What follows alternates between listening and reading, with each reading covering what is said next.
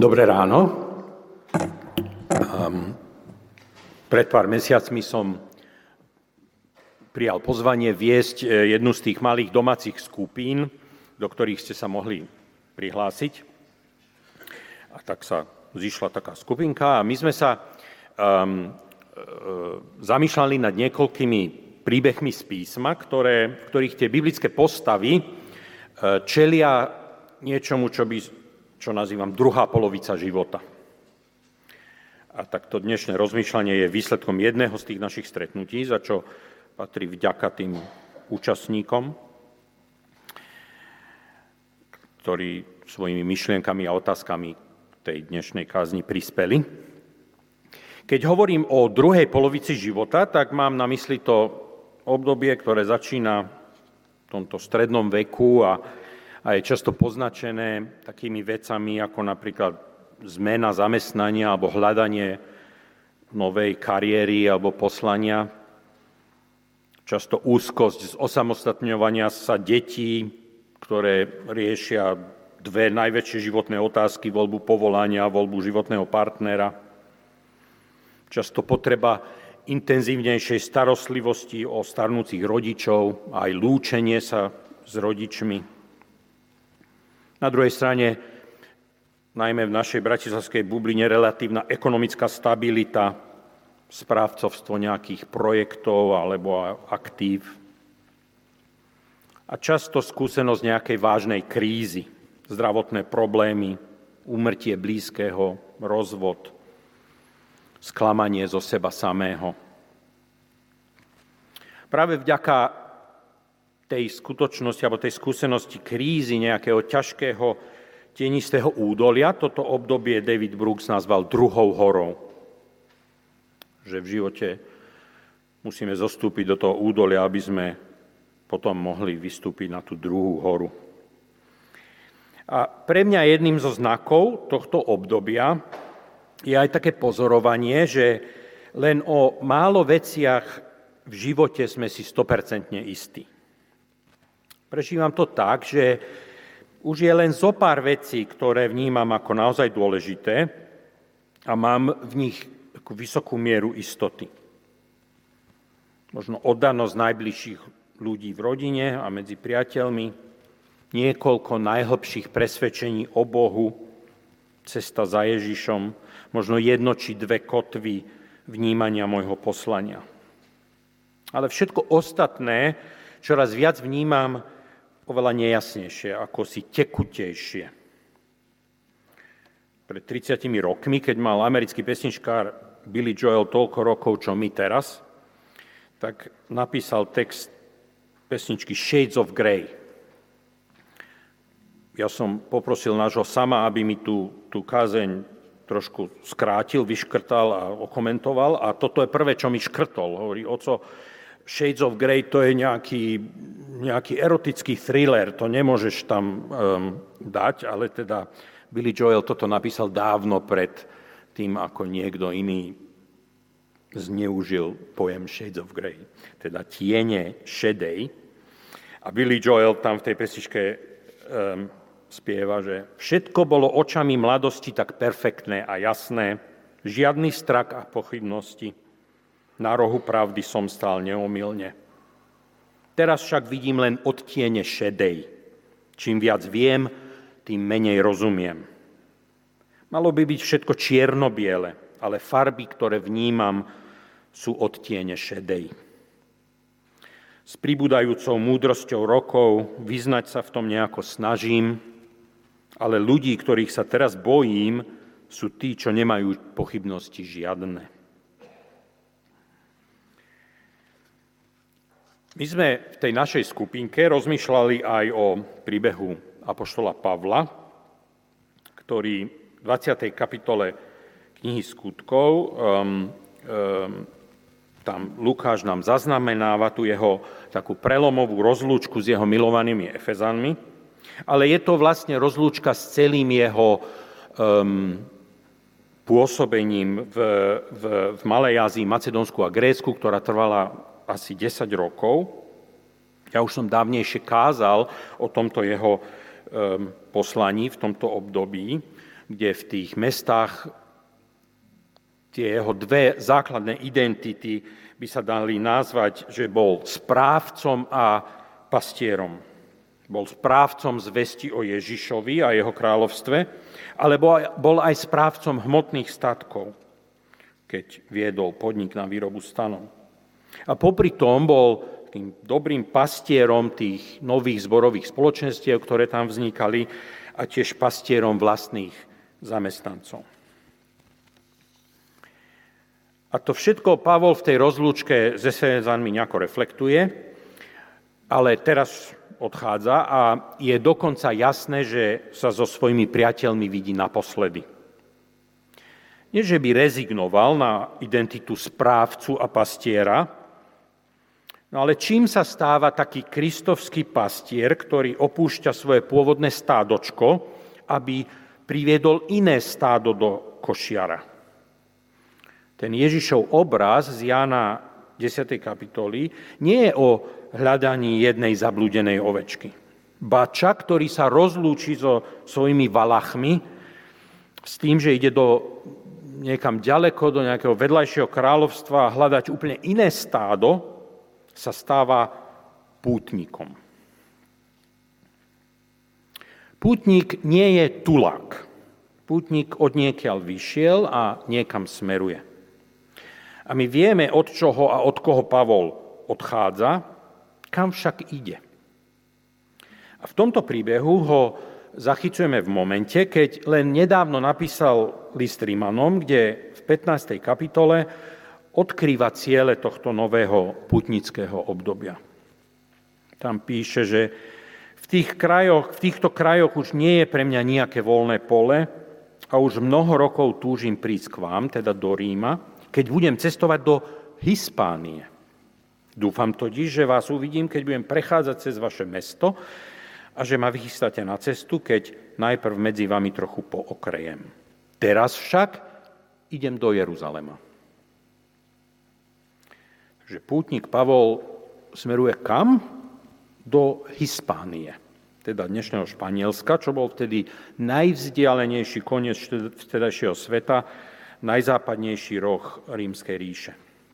A nie je divu, že upozorňuje tých svojich priateľov, že už sa neuvidia. Pavol má už svoje roky a dobrodružstvo, do ktorého sa púšťa, je doslovnou odpoveďou na Ježišovo poslanie byť svetkami v Jeruzaleme, v celom Judsku i Samárii, až po kraj zeme. V skutkoch 1.8. Keď sa niekto v prvom storočí vybral na kraj zeme, kraj sveta, nikto neočakával, že sa vráti živý a zdravý. Paradoxne, Pavol však nepláva z Egejského mora na západ, teda do Španielska, s vytúženou zastávkou v Ríme, ale ide na východ, do Jeruzalema. Pretože, ako hovorí efeským priateľom, duch ma núti ísť do Jeruzalema. Hoci neviem, čo ma tam čaká. Takže Pavol túži ísť cez Rím do Hispánie, ale duch ho núti ísť do Jeruzalema. Aby sa to ešte viac celé skomplikovalo, aby sme ešte získali viacej odtieňov šedej v tejto palete zámerov a názorov, cez jeho priateľov mu ten istý duch opakovane odkazuje, aby tam v žiadnom prípade nechodil. Najprv v Týre, učeníci znuknutia ducha varovali Pavla, aby nechodil do Jeruzalema. A potom prorok Agabos v Cezare je naozaj teatrálne naliehavý.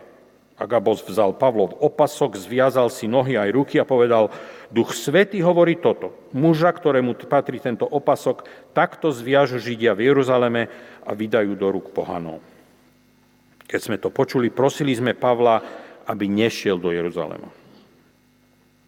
A nezabúdajme, že tým rozprávačom tu je Lukáš a hovorí v prvej osobe množného čísla, čiže je osobne prítomný. A Lukáš nás nenecháva na pochybách, že sa jedná o varovanie Svetého Ducha. No ale Pavlovi tiež musíme veriť, že k nemu, k nemu prehovára ten istý duch a núti ho urobiť presný opak. O čo tu ide? Nevie sa Svetý Duch rozhodnúť? Alebo hovorí Svetý Duch rôznym ľuďom úplne rôzne veci? Zdá sa mi, že keby sme hľadali nejaký biblický príklad skutočne zamotanej a protirečivej situácie hľadania Božej vôle a porozumenia Božích zámerov v takejto druhej polovici života, tak toto je dosť dobrý príklad.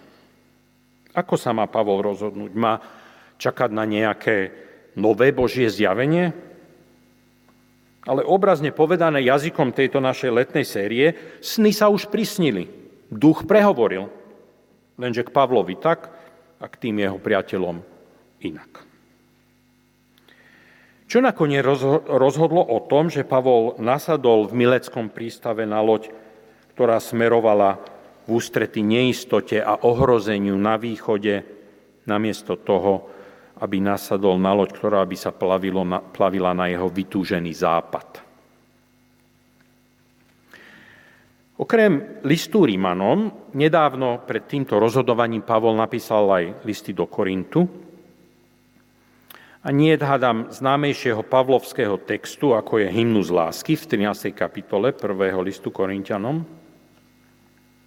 ktorý mimochodom radi čítame na svadobných, svadobných sobášoch a bohoslužbách, ale ten Pavlov text nie je o partnerskej alebo manželskej láske. Pavlova oslava lásky agapé končí konštatovaním reality, že v zručnosti poznávania, cudzie slovo epistem, epistemológia, v našom rozhodovaní sa stále pohybujeme v akejsi šedej hmle. Pavol končí ten hymnus lásky konštatovaním, iba z časti poznávame a z časti prorokujeme. Teraz vidíme len akoby v zrkadle, v záhade. Tento výrok je prejavom toho, čo David Brooks nazýva epistemologická pokora, o ktorej píše takto. Epistemológia je náuka o ľudskom poznávaní. Ako vieme to, čo vieme? A epistemologická pokora popisuje stav, keď človek uznáva, ako málo toho naozaj vie a môže vedieť. Epistemologická pokora je otázka základného životného postoja a je predpokladom všetkého správneho konania. Vychádza z porozumenia toho, ako málo sami seba poznáme. Človek je sám sebe najväčším tajomstvom. Pavol teda prijíma realitu pokory v oblasti poznania, ale život mu prekladá stále nové a nové situácie, v ktorých sa aj tak musí nejak rozhodovať. A okrem iného v tom prvom liste korinským hľadá akúsi novú kristovskú teóriu poznania. Hľadá odpovede na epistemologické otázky, teda práve také, akým teraz čelí. Ako zistíme, čo je pravda uprostred palety šedivých možností, tvárov tvár zahmlenému zrkadlu. Hneď v 20. verši prvej kapitoly. Kde nájsť skutočnú múdrosť? Kto nám poradí? Kto sa tu naozaj rozumie tajomstvám života? Sú to Židia? Tí by mohli vedieť poradiť.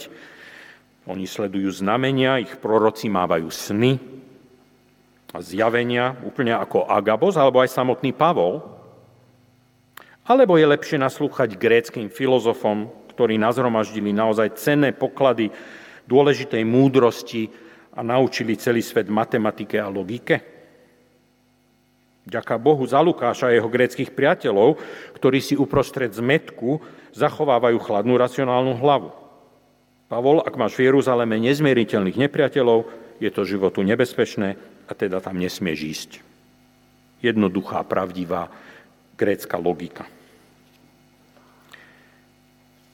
Urobme si tu také prvé zastavenie a také prvé zamyslenie. Skúste sa vžiť do tohto príbehu. Predstavte si, že ste súčasťou tejto Pavlovej skupiny. Ktoré východisko je vám bližšie? Židovské mystické snívanie, lúštenie tajomných odkazov? Alebo grécka racionalita a logika? Nehádajme pritom pri tejto voľbe nejakú správnu odpoveď.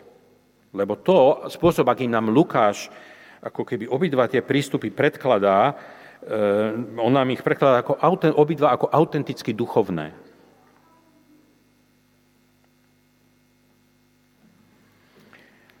Skúste si v mysliach sa stotožniť, že keby ste vy boli nejakou postavou v tomto príbehu, kým by ste boli? Pavol v tej prvej kapitole prvej, prvej listu Korintianom ako alternatívu k židovskej mystike a proroctvám a tiež ako alternatívu ku gréckej logike a racionalite ponúka paradoxnú tretiu cestu.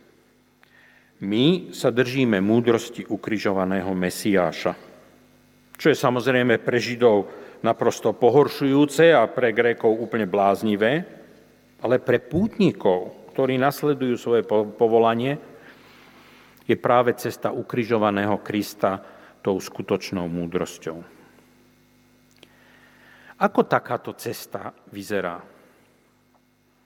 Dalo by sa povedať, že tá 13. kapitola, ten hymnus lásky, je potom takým podrobným komentárom k týmto Pavlovým otázkam. Pavol na Prahu tretej tretiny svojho života objavuje hĺbší kristovský zdroj múdrosti, ktorým je epistemológia lásky, poznávanie láskou.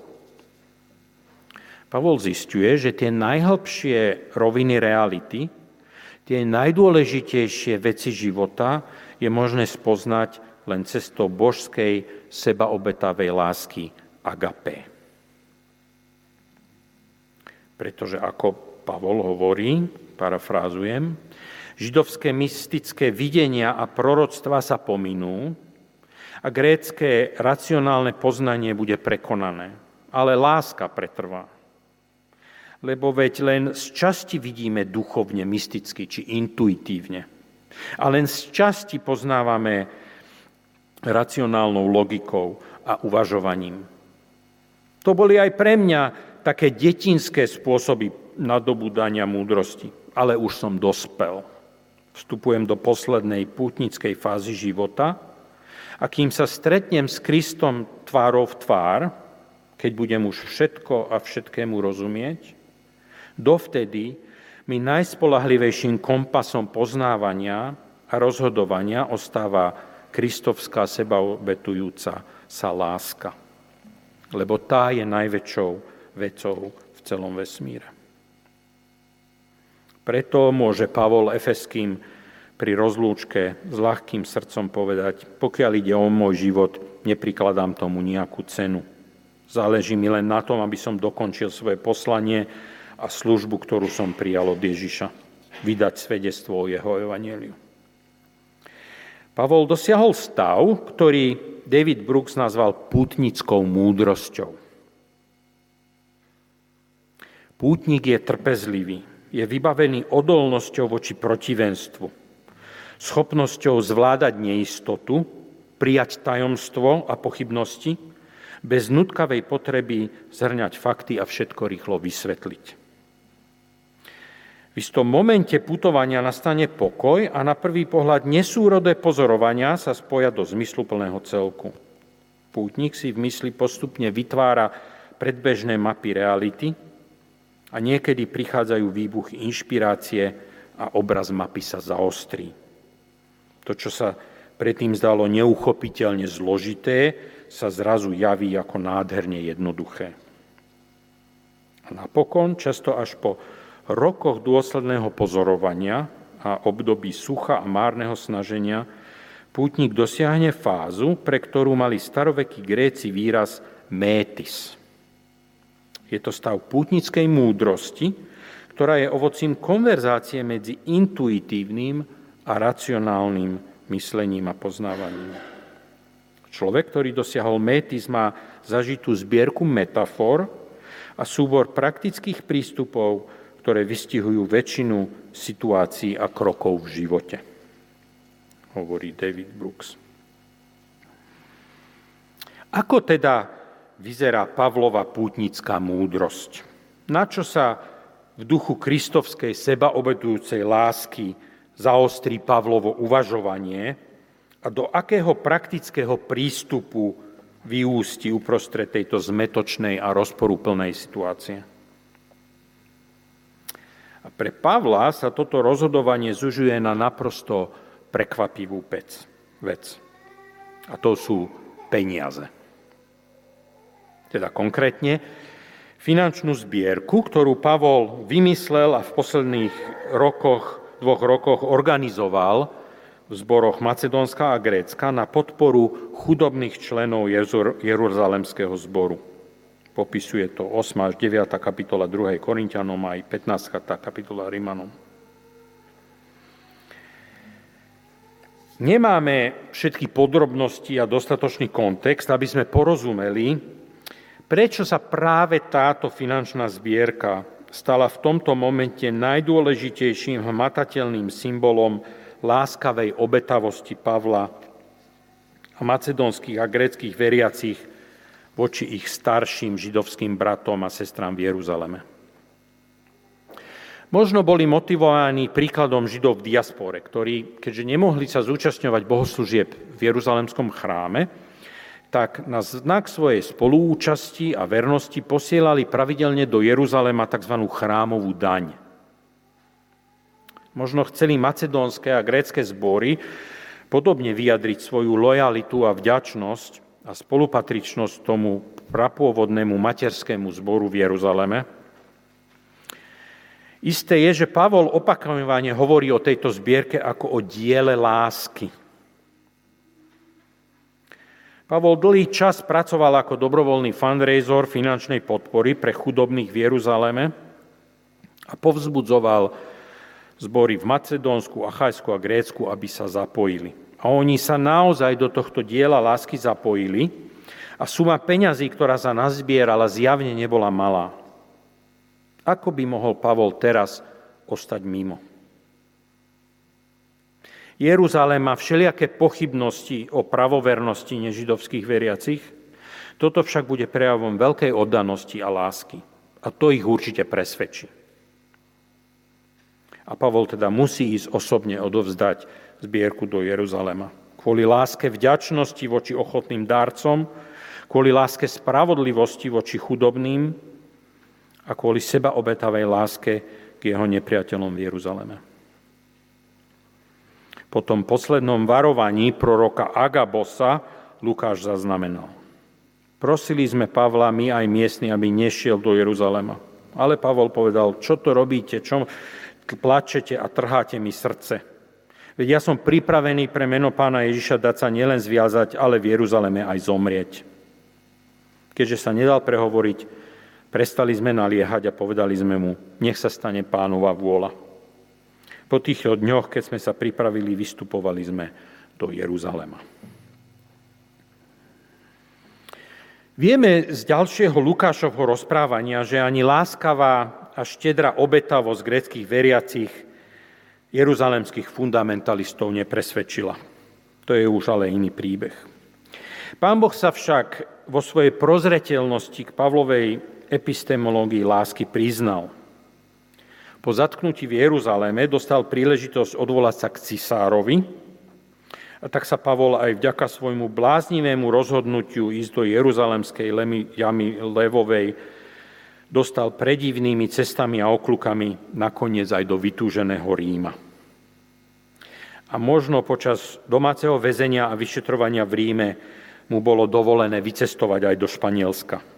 Sú indicie v dokumentoch ranných cirkevných odcov, že sa mu to naozaj podarilo. Aká múdrosť nám teda bude kompasom v šedej hmle mnohoznačných postojov a možností? Aká mapa nám pomôže nestratiť sa na ceste na druhú horu našich životov? Pavol nám radí, že po mystickom zjavení či po logickej analýze, ktoré nám na začiatku našej cesty môžu byť tiež sprievodcami, tak na to, aby sme došli ako pútnici do cieľa, potrebujeme ísť cestou Ježišovej sebaobetavej lásky.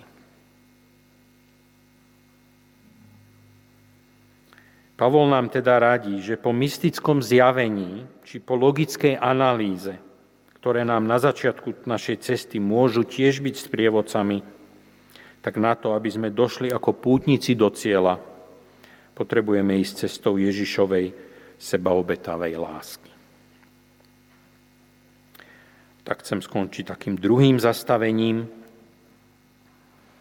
Akým rozhodovaniam, dilemám, či možno až konfliktom čelím v tomto období života? Ako by som mohol možnosti, ktoré sa predo mnou otvárajú, uvidieť ako príležitosť praktického diela lásky? Pretože, ako hovorí aj C.S. Lewis, nakoniec sa totiž to musí niečo urobiť niečo láskavé a seba dávajúce.